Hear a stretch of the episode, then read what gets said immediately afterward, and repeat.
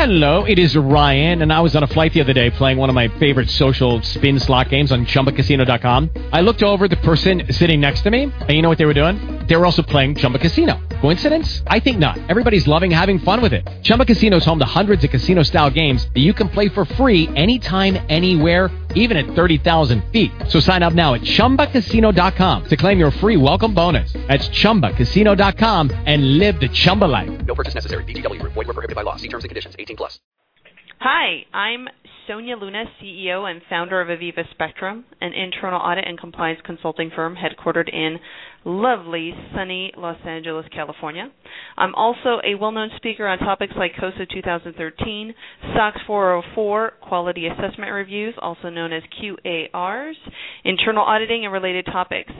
Today's guest is Jeremy Dillard, which I'm super excited about. Jeremy Dillard has over 17 years of audit and tax experience servicing clients in a wide variety of industries, including manufacturing, wholesale distribution, real estate, retail, technology, and telecommunications. Mr. Dillard has significant experience in technical accounting and audit research impacting privately held middle market businesses. Prior to joining his firm as a partner, Jeremy worked for international accounting firms in managerial positions such as Deloitte and McGladrey and Pullin. Jeremy has experiences managing audits, reviews, compilations, and due diligence engagements for privately held businesses to large multinational corporations with SEC filings. He holds a license as a CPA, known as a Certified Public Accountant, in California. Jeremy was appointed in 2011 to a 3-year term on the American Institute of Certified Public Accountants, known as AICPA, on the Governing Council, which governs the CPA profession. Additionally, he serves on the AICPA Technical Issues Committee, representing the interests of private companies on accounting and auditing standards. Jeremy is a speaker for the AICPA Advanced, a quarterly accounting update webcast, and because he's a robot and does not sleep, he's also doing the AICPA Advanced Quarterly Auditing Update webcast. Both of these webcast series are focused on educating audit partners who serve private companies. Also, Jeremy, because he's a type A, has been a speaker at the AICPA National Advanced Accounting Technical Symposium.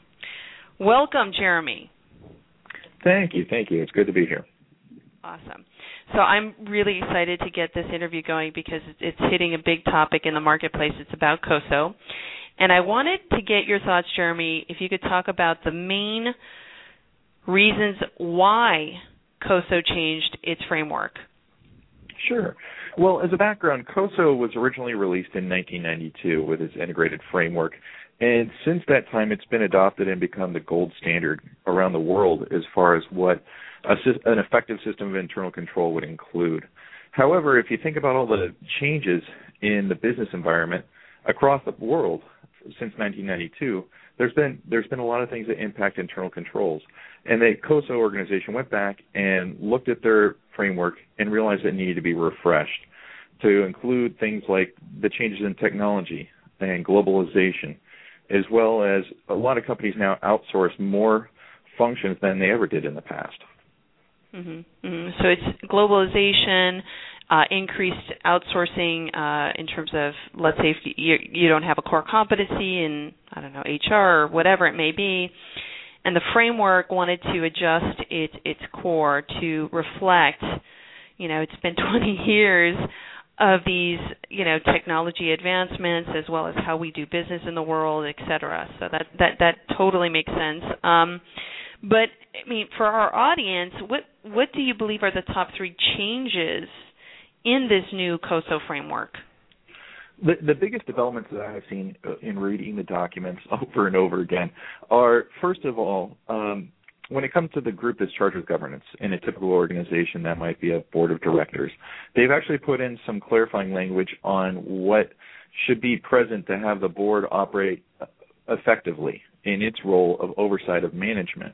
So for the board of directors, there's 2 big principles they bring out in the new COSO framework, and the first is independence, and the second is relevant expertise, so that that's going to be a real challenge, especially for companies that are smaller or closely held, to figure out how they can have board members, which are often held by close family members, but who also work in senior management roles. So trying to figure out how to have a board that can effectively challenge management and its strategic plans and its roles with internal control is going to be a real challenge, but also an opportunity for smaller companies and private companies to figure out.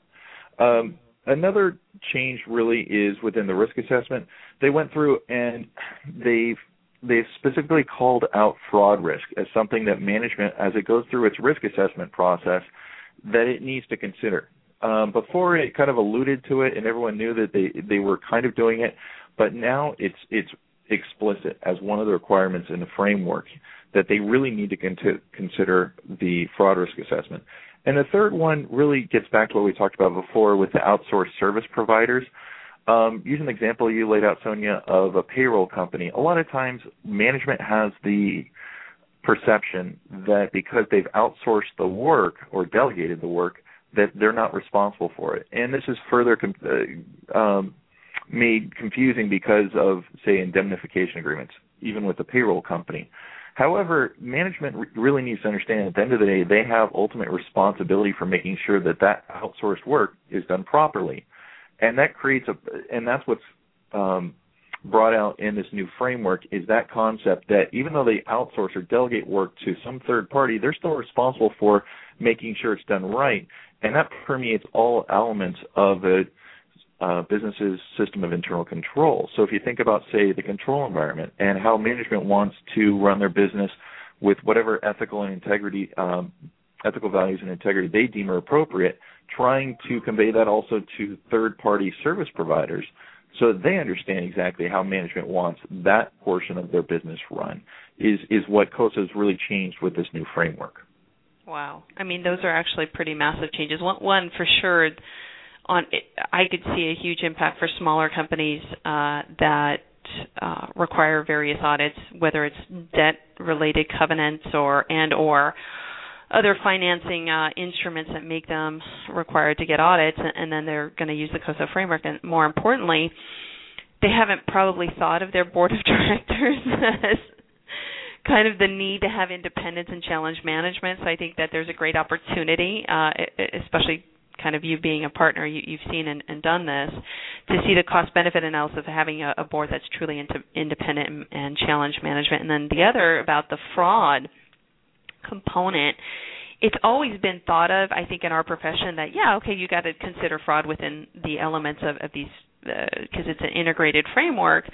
But more and more, the trending I've seen in our industries, both internal as well as external audits, is the focus of either a brainstorming session or a regrouping, if you will, of the core elements of how fraud could occur, especially in those high-risk areas of the business. So it provides a greater opportunity for management to actually kind of hone in their own skills of not always thinking that, the business has been running the way it's been, and gosh, we really don't need to think about these what-if scenarios, but now it's this is definitely a requirement. And then those service providers we've seen, trending like what you're suggesting here about these top three changes. It's not just signing a contract, going with your example of the payroll and saying, well, I've outsourced that liability. The wage and hour issue is gone because I've already, sent this off to ADP, Paychex, whoever the firm may be or company. But it ultimately comes down, well, no, management, this is still your company. You're on the hook for that. And then the culture aspect, I think that is going to be a learning opportunity for management to know that it's their responsibility to align their core values of their culture, what's most important to them, such that these key outsourced service providers are in line with those same core values. And there's been some communication or at least some alignment there to say, one of the reasons that they picked ABC, whatever that service provider is, they're going to toe the line in terms of what matters most to us in terms of our core values as well, which I think, again, a lot of executives don't even think of that way. They think, I've signed a contract. They're best of breed in doing this service for me. I don't want this in-house. I don't want this department. Boom, I've submitted it off, and it goes beyond just that SSAE 16 report where you got to review it sometimes. Yeah, it's going to be a radical change, I think, in the marketplace. Now, I wanted to switch gears a little bit about the AICPA, and I know you've been working on some materials there, and I want you to explain to the audience about what are the top three objectives the AICPA wants to achieve with its guidance related to practitioners? Sure, and that's a good question. I've been involved pretty heavily with the group at the AICPA that's putting out a lot of the tools and the guidance to help practitioners and their clients understand this. I think the first thing is their first objective really is to help with training, both the accounting professionals as well as their clients. So they've put out a lot of material already, toolkits, PowerPoint decks, and so on to help CPAs have in-house training for their own professionals, as well as to have a client-facing presentation so that they can inform the clients and provide some value to those clients that they serve. Also, the CPA is really on board with this, and in fact, one of the VPs at the AICPA was part of the group that did this COSO refresh project.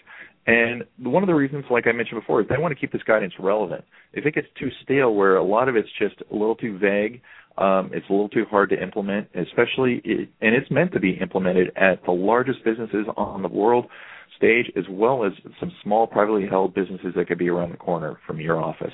And they needed to really adapt this framework. It had gotten to the point where it really wasn't something that could be adopted by a lot of companies and effectively put into place. And the third thing is they're also trying to keep this guidance easy to understand. So the AICPA has put out stuff that's in plain language. They've put out items that are really trying to cover, especially on the smaller end, because they recognize that a large company is going to have resources to implement this, but a smaller business is really not going to have a lot of resources, and they constantly run into those challenges. So they put out guidance on this COSO framework to show how it can be applied.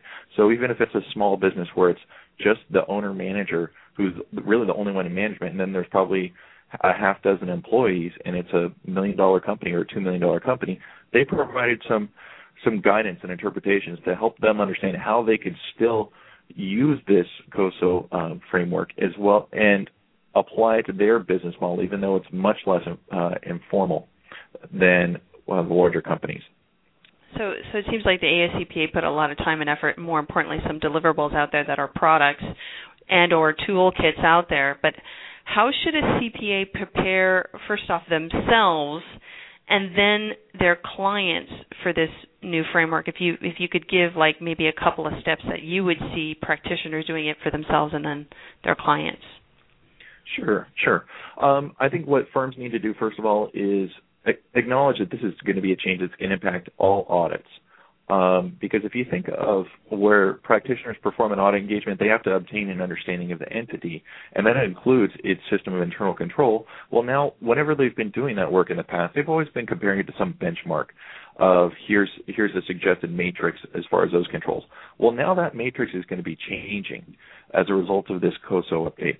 So what they need to understand is that they need to have some training in-house so their people know how this new framework is set up. It's not radically different. They've just really clarified and reorganized things so that it's going to change the audit work papers for pretty much every engagement. And also COSO said that this is going to be effective for 12/31/2014. So I think it's December 15, 2014 is when the old framework, the 1992 framework, is going to be superseded formally. So while this upcoming year-end audit isn't a drop-dead date for this, it's going to be the following year, but that provides a year and a half of lead time to work with clients because now that there's this structure that they provided in the refresh framework that is going to be used to compare a client system of internal control to these benchmarks. The last thing an auditor wants to do is provide or give a client a material weakness or a significant deficiency because the client didn't go through and analyze this and figure out maybe where there were gaps in their system of internal control and try and provide some remediations for that. Additionally, the other thing is that CPAs are going to have to understand, and the COSO document's pretty clear on this, that they're not expecting just because they've updated the framework that a client's going to go through and have everything documented. They acknowledge in this COSO framework document that a lot of times, especially when you get into smaller companies, things are happening informally. And that's going to be part of what a CPA is going to have to do is roll up their sleeves and go through and really understand what's going on. So, for example, think of an entity performing a risk assessment. Well, if I asked a business owner right now, are you doing a risk assessment, they would usually say no, they're not. But then if you rephrase the question as, well, where do you spend your time each day during the week? Where are you focusing your time? You'll find out real quickly where they view the most significant things happening at their company, which are basically the riskiest areas. And that shows you an example of how it's happening, it's occurring, it may be an effective risk assessment process, but it's all informal. And the CPAs are going to have to go through and spend time trying to get that documented with the client, because the last thing you want to do is give a client a material weakness saying they have no risk assessment process, when they really do. It just makes the CPA look bad. It makes the client unsatisfied. So all around, it's going to take a little bit of lead time to get CPAs and their staff trained, brought up to speed on this, then working proactively with clients to try and address this, educate the clients, and then work this all through. And like I said, there's a year and a half before that this becomes really a critical moment. So there's a lot of lead time to work with this. Right. And the way I see it, I mean, just trying to put a timeline, if I have a lull in my firm's practice, let's say it's in the fourth quarter of a calendar year, that might be a great opportunity for the staff to be trained. And then for client engagements, if it's the first quarter that I'm in heavy busy season, which typically practitioners are knee-deep in delivery mode, but there ultimately is a closing meeting with the client, right? I've done this great service for you. I've provided XYZ value. And it's an opportunity, I think, for practitioners to say, and by the way, here we are in 2014, here's this framework. You know, it's a great opportunity for communication with their clients. And during those closing meetings of the deliverables for, you know, the calendar year of 2013, they can kind of go over and say, this is the impact to you, client, or this is what we feel is the most important elements related to you, and therefore have a dialogue that the next meeting they have, which should probably be shortly thereafter, is, okay, what's the roadmap in terms of a timeline such that in 2014 we're not caught up in, let's say, the fourth quarter of 2014 trying to figure out what are core elements that we should have addressed early on in the year. Right. So I could see that there's definitely a need from a practitioner standpoint to obviously, you know, look at their practice and their CPE requirements and, you know, the lulls in their practice. But more importantly, where is there a communication opportunity early on such that the client's also satisfied that the practitioner kept them involved very early and gave them some red flags or at least some guidance? Can you share with us how you were involved in preparing the AICPA guidance on COSO for practitioners? Yeah, of course.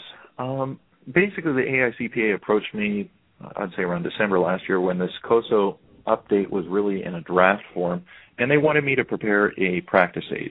And they wanted the two main goals for this practice aid was, one, to explain in plain language how this framework update is just occurs, basically, to go through and walk through all aspects of the new framework, but do it in a plain language and provide a lot of concrete examples that could be applied by really small companies and middle market companies. So, and then the second part of that practice aid was something that could be used by the firms and would help kind of link between the clarified audit standards and how they relate to this COSO framework update. So I spent several months writing that document. It's going to be published, as far as I've been told, on August 16th, and that'll provide a lot of guidance and a lot of value, hopefully, to both the firms as well as their clients. Additionally, what they had, they'd requested that I would prepare a PowerPoint deck that CPAs could be used for both in-house training as well as for external training to the clients. And that deck's going through the editorial process right now, but should be released in conjunction with the practice aid. Mm-hmm. And so from a client's perspective on that practice aid, is that a good resource for clients, or should they be focused on other resources? I'm trying to think of the best takeaway from the AICPA guidance for clients. Well, I think it's going to be a good resource. It'll definitely help a client understand it. Instead of reading the 300-page COSO document, they could read the 50 pages of this practice aid that relate to what they need to know, mm-hmm. and it'll provide practical guidance for it. But it's all thing to take away from the guidance is this isn't something where they're completely reinventing this COSO framework on internal controls. What they're doing is it's an update, and what they've also done is they've organized things, where before the 1992 COSO framework had pages that would talk about control environment and some of the aspects that were important, but that would be about it. It would be like reading an essay. Now when you look at this 2013 COSO framework, what you see is they've provided under control environment underlying principles, which are the fundamental concepts that support that component, that control environment. And then within those principles, they also provide points of focus that are examples of what could meet those principles. So it's provided a lot more structure, so it really helps the client streamline what's going on. And also the other takeaway really I would say with this COSO framework is a lot of times what I'll explain to business owners is the value they have is when they can walk for their business is when they can walk away from it for 6 to 9 months and come back and it's running just as smoothly as when they left. This COSO framework doesn't guarantee that, but it also provides a lot of the infrastructure that's needed from a controls perspective so that it'll increase the value of the business. So while I've expected that I'm going to incur some initial resistance from business owners saying, well, it's more from their perspective, they view it as regulation, but it's more work basically that they have to do. Part of what I try and explain to a lot of CPAs is this also creates a ton of opportunity to go out there and add value to a client's business. Also, if businesses want to have someone who's independent on their board of directors, imagine if they hired a CPA or an attorney and brought them on board to be that independent board member. They might only pay them a few $100s for a board meeting once a quarter or once a year, but the value they'll get out of having a CPA or an attorney or some industry expert attend those board meetings more than exceeds the cost. So it's just helped. I think a lot of times it's something where we have to, as a profession, go out there and present this as there's a ton of upside with this change in the COSO framework. There is going to be a little cost, but the benefit far outweighs the cost. Mm-hmm. Yeah, there's a lot of opportunity, and like you said, it's an opportunity for the practitioner to see that upside, and I like that analogy that you put.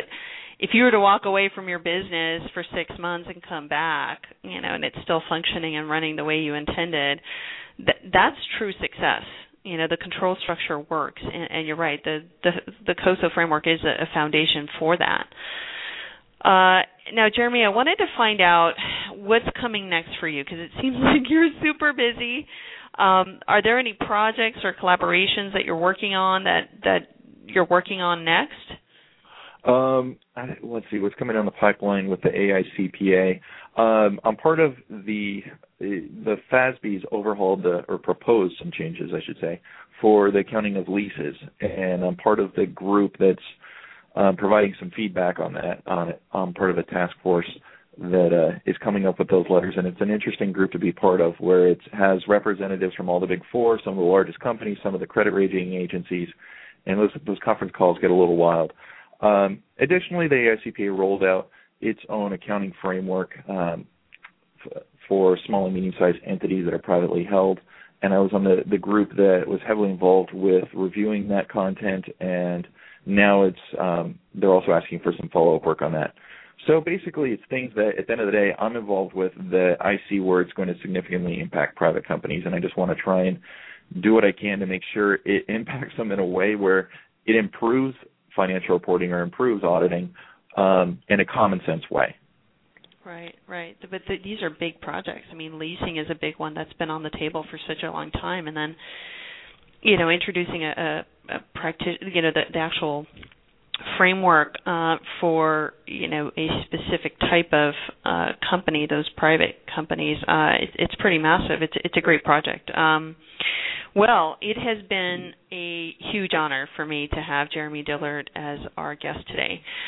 Thank you for your time today, Jeremy. I know this has been a very interesting and very timely topic about COSO and some of the key aspects of it that I know our audience will get just a great value in understanding some of the key insights you shared about how you were involved with the AICPA and some of the major COSO framework updates. So thank you for bringing these points to life for my listeners, Jeremy. This is Sonia Luna, CEO and founder of Aviva Spectrum, signing off. Just a friendly reminder, you can find Jeremy's contact information at his website at www.rjd-cpa.com. Again, the website is rjd-cpa.com. Thanks, Jeremy.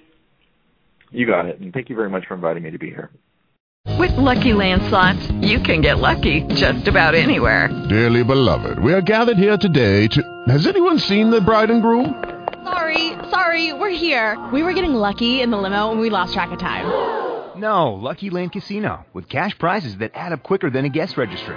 In that case, I pronounce you lucky. Play for free at LuckyLandSlots.com. Daily bonuses are waiting. No purchase necessary. Void where prohibited by law. 18 plus. Terms and conditions apply. See website for details.